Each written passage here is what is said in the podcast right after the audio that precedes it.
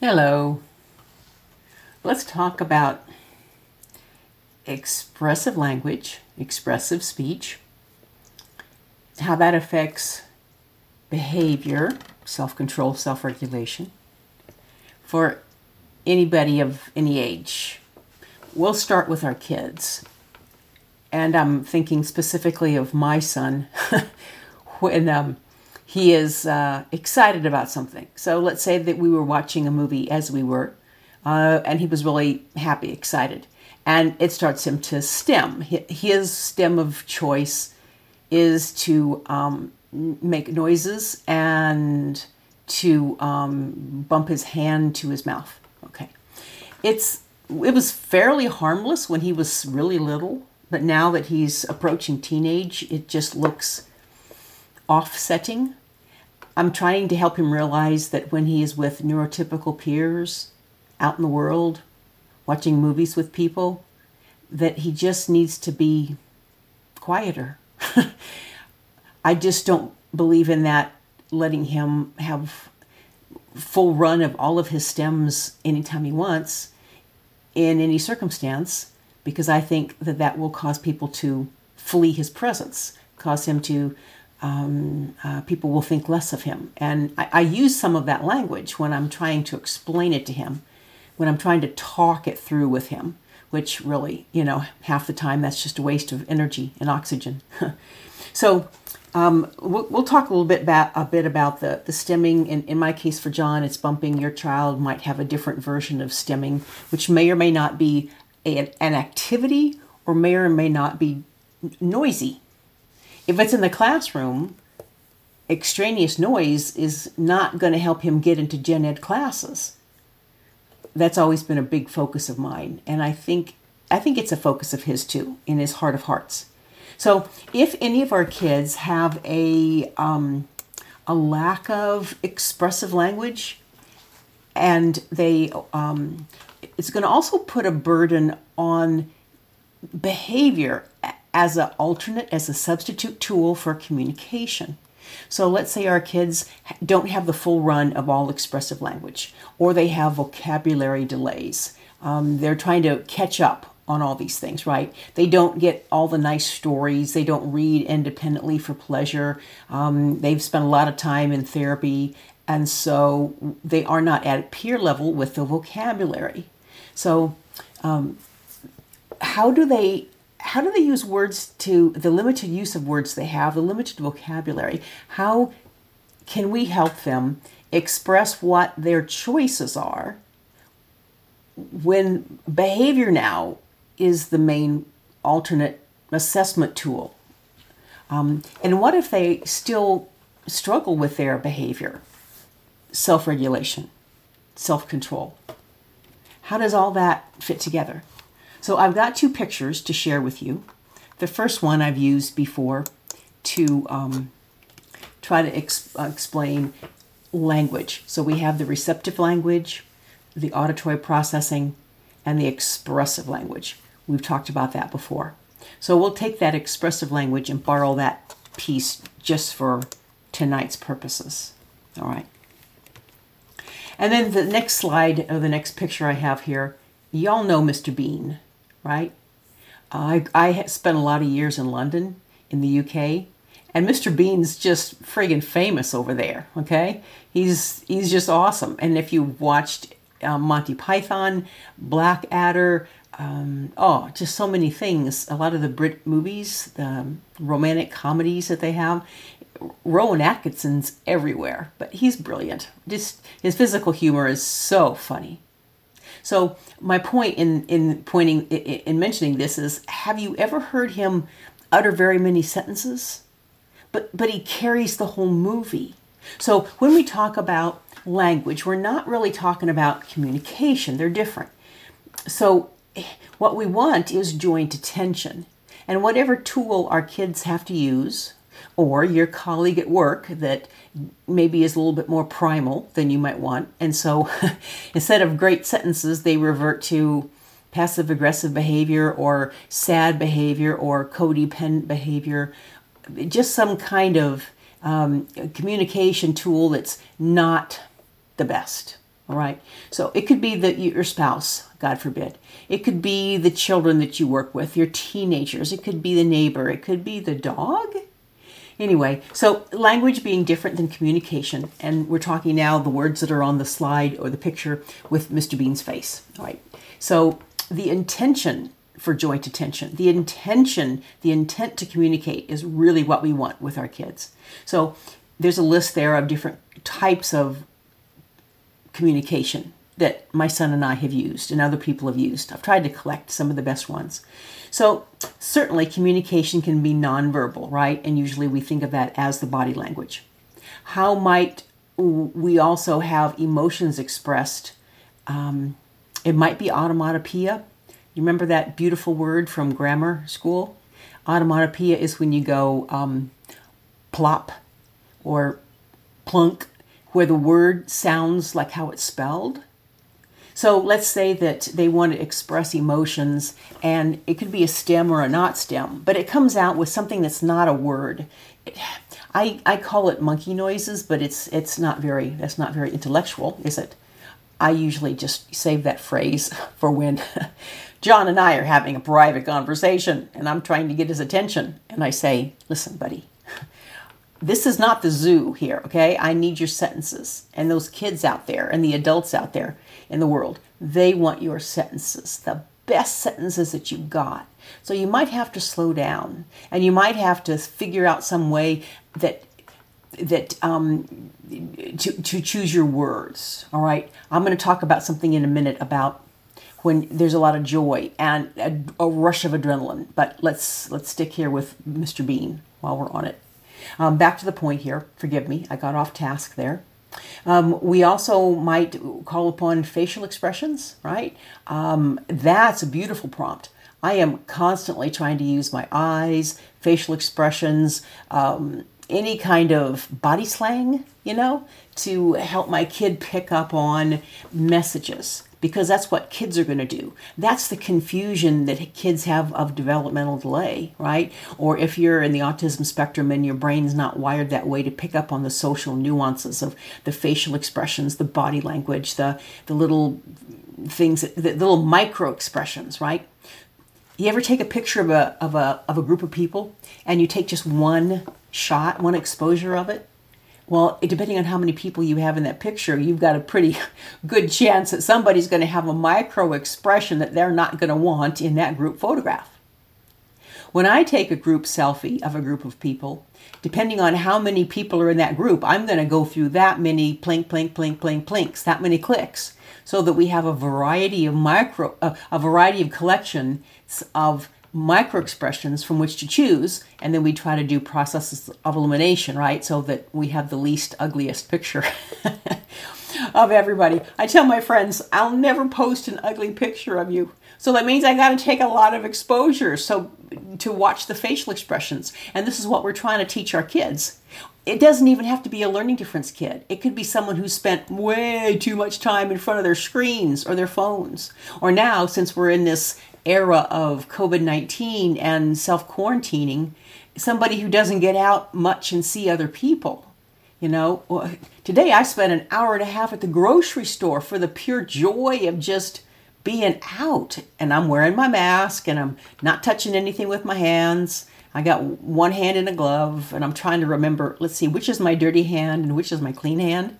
And then I realized it's utterly impossible not to cross contaminate you know, if you're trying to open up one of those little plastic bags to put your fruit and veggies in. So um, shopping is still with hazards, but it was just so nice to get out. All right, got off track there again. Um, all right, so back to Mr. Bean. Another way people can communicate is, is laughing, right? You probably yourself have multiple kinds of laughter, and they all have a range from sarcastic to humorous to sad to uh, group to a variety of, of, of, of things you're trying to communicate with your laughter or your, your grunts of discontent um, or your um, little tiny uh, of pain or whatever animal noises you choose to make. um, signing, okay, that doesn't have expressive language, but oh my goodness, back in the day, you know, signing times, those DVDs, I hope that mom is blessed Uh, she, you know, the lady with all the little pieces of tape on her fingers, and she was trying to sign. Um, we did picture exchange. Did you do picture exchange? Alternate means any other kinds of communication style that wasn't exactly expressive language. But the point was that you were trying to share a thought. You were trying to share an activity. You were trying to share something back and forth, back and forth, back and forth. Okay, that's that's what I mean by um, uh, communication. All right, so um, and as our kids are struggling with um, understanding their emotions, which is going to affect their behavior. And we just talked about how it's going to be ever more important on their behavior if there's not words, because what else are people looking at? They're looking at the body language. They're trying to figure out, or you, you're trying to work with your child. You're trying to pay attention. What is your child, t- child trying to say? You want to help them operate within as much of their own in the flow, peace, joy, intrinsic motivation as you possibly can. But without the the uh, the rich expressive language sentences and without a rich vocabulary and then as they continue to learn about the nuances of all of their feelings and they grow into ever more peer awareness and ever more self-awareness well then yikes we've got something going on here, right? Because how, how, these tools need to become ever more sophisticated, ever more sophisticated relationship with alternate ways to communicate, um, to speak up, to self-advocate, to stand up for yourself, to to to talk. But it's not always with beautiful sentences with appropriate punctuation, right? So, what we uh, um, here's a tool that might be useful to you when my son, as back to again to my example, we were watching one of the Harry Potter. We're doing a little. We are doing a little Harry Potter marathon this Memorial Day. We have a three day weekend here, and we're still doing most of our self quarantining.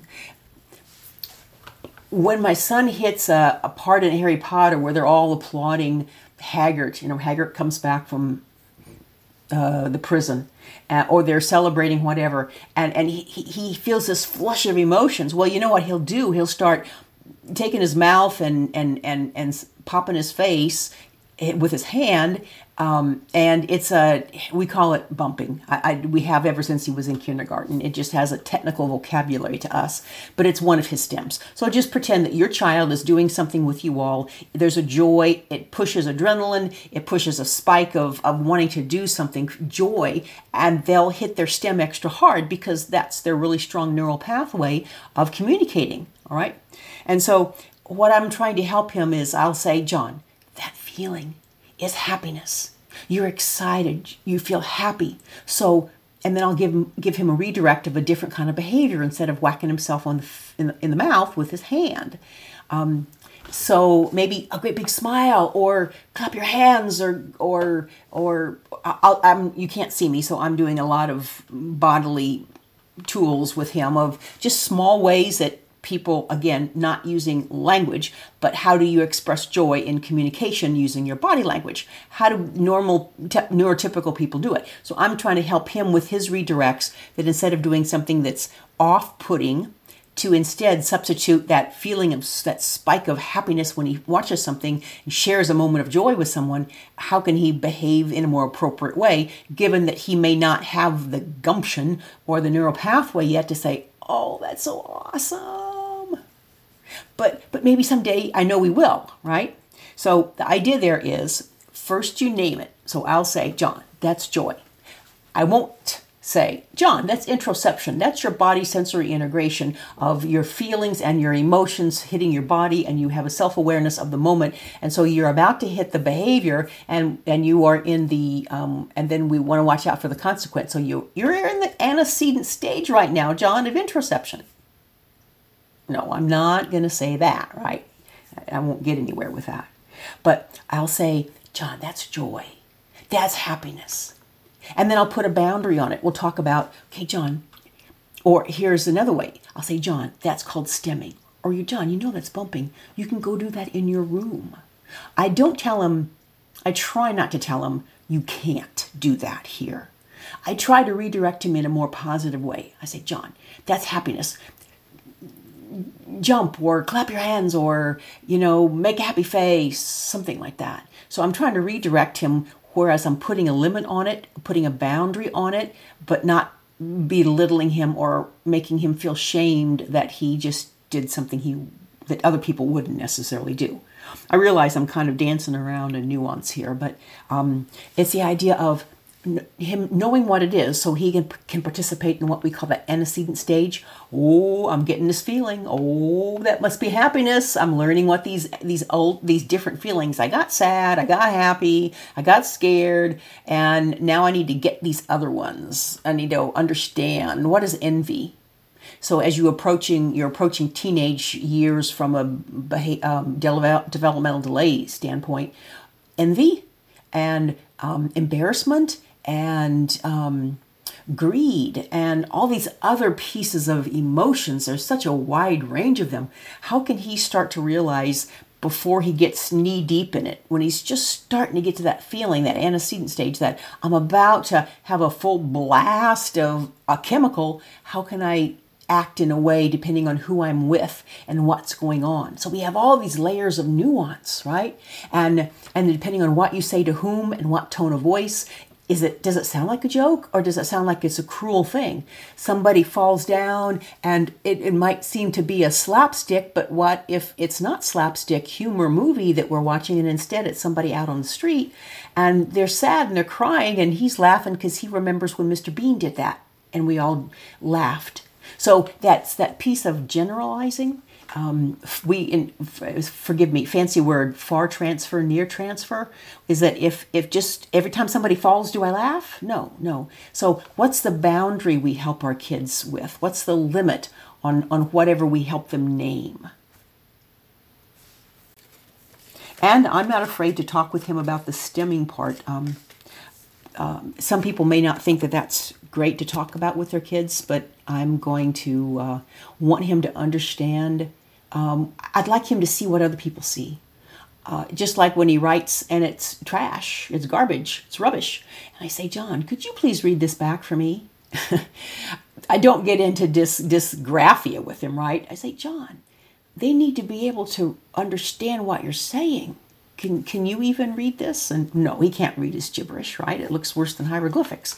He runs out of space because he doesn't have the spatial understanding of what a sentence how much real estate that sentence is going to need. And so he gets to the end of the paper and either he either piles the letters on top of each other or he kind of like turns and goes down the page and around and which is fine. I'm glad he has a variety of reactions to it. But um so uh, that that again a different way of, of communication whether we write whether we speak, whether we use facial expressions, body language. Um, do our kids understand what that emotion is that's driving that need to express themselves? And if we can help them understand that, you know what, that's going to affect behavior. So now we're back to the whole idea of when you can when you can talk and you can communicate, um, whether it's expressive language or not, then it's gonna it's gonna affect your behavior for the best, for the good, toward the force, toward the light, because you're not to be frustrated. You're to be able to communicate what you want the first time, and you're to be a lot closer to fitting in and not being misunderstood and not having to say it over and over and over and over and nobody understands what you're saying or they get the, they, they say the wrong thing and now you're extra frustrated because you don't have the tools to say no stop you're wrong. It's the it's the other way around. It's this over here. And and they don't have that sophistication. Maybe they don't have the expressive words. Again a burden back on behavior which they're already struggling with right? And which already puts them even deeper in the in the hole so it just, it's so powerful um, choice, what choice is, right? I was listening to a podcast by one of my favorite people, Carolyn Myss, M Y S S, and she has done a TED talk on the power of choice. And then with the Harry Potter movie that we were watching tonight, The Sorting Hat, you remember? It's in the second movie toward the end where uh, Harry and uh, Dumbledore are talking. And Harry says, Yeah, but you know, why didn't the sorting hat put me in Slytherin? Why did it put me in Gryffindor? And you remember what Dumbledore said? It's because you asked it to. It was your choice, Harry.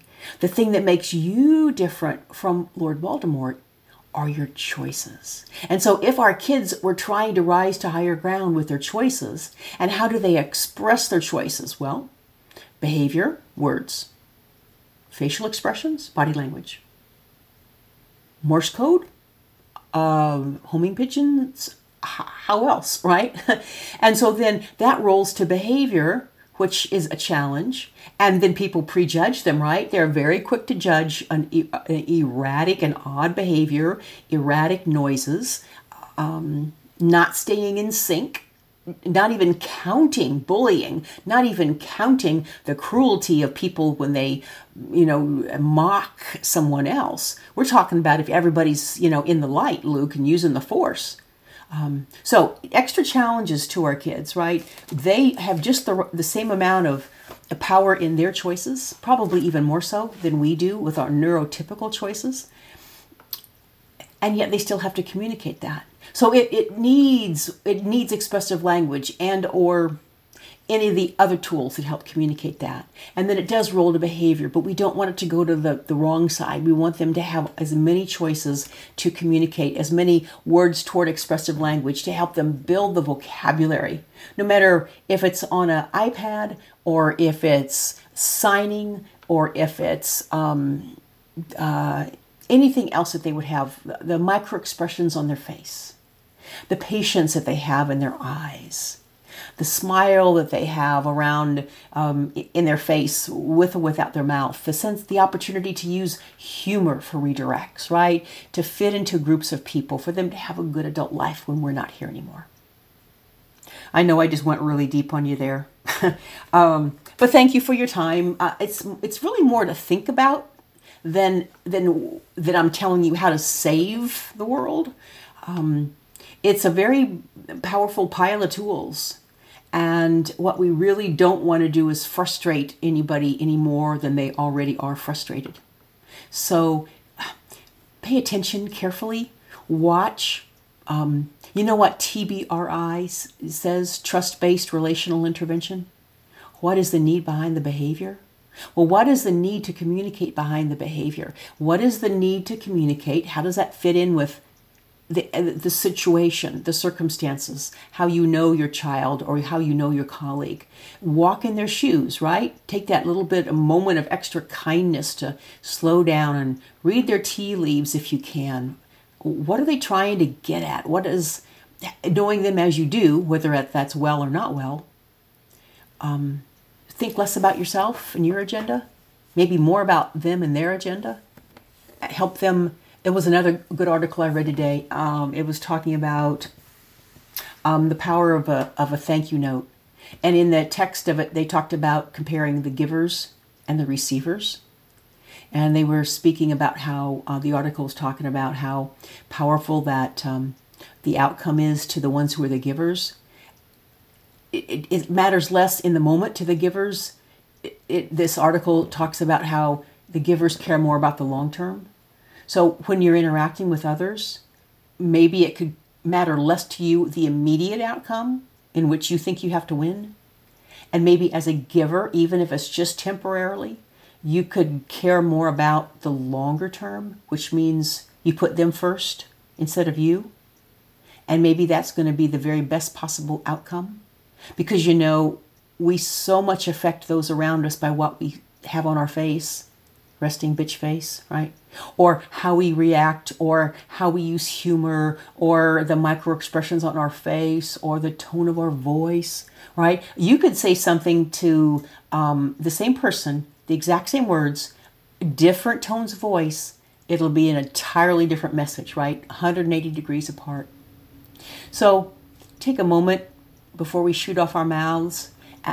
try to walk in their shoes, try to think what they're trying to say and maybe we can even ask the question to our young people or whoever struggling with the expressive language that we think we conquer so well, right?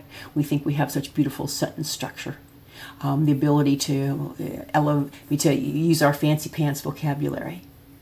But we could even ask that extra two or three questions before we get pissed off, where we say, "Oh, are you trying to say?" and then repeat it back, right? The mirroring technique. Anyway, not every not everybody is going to have your brilliant vocabulary. Help them out, okay? You'll be happier for it. All right. Thanks for your time tonight. Peace be with us.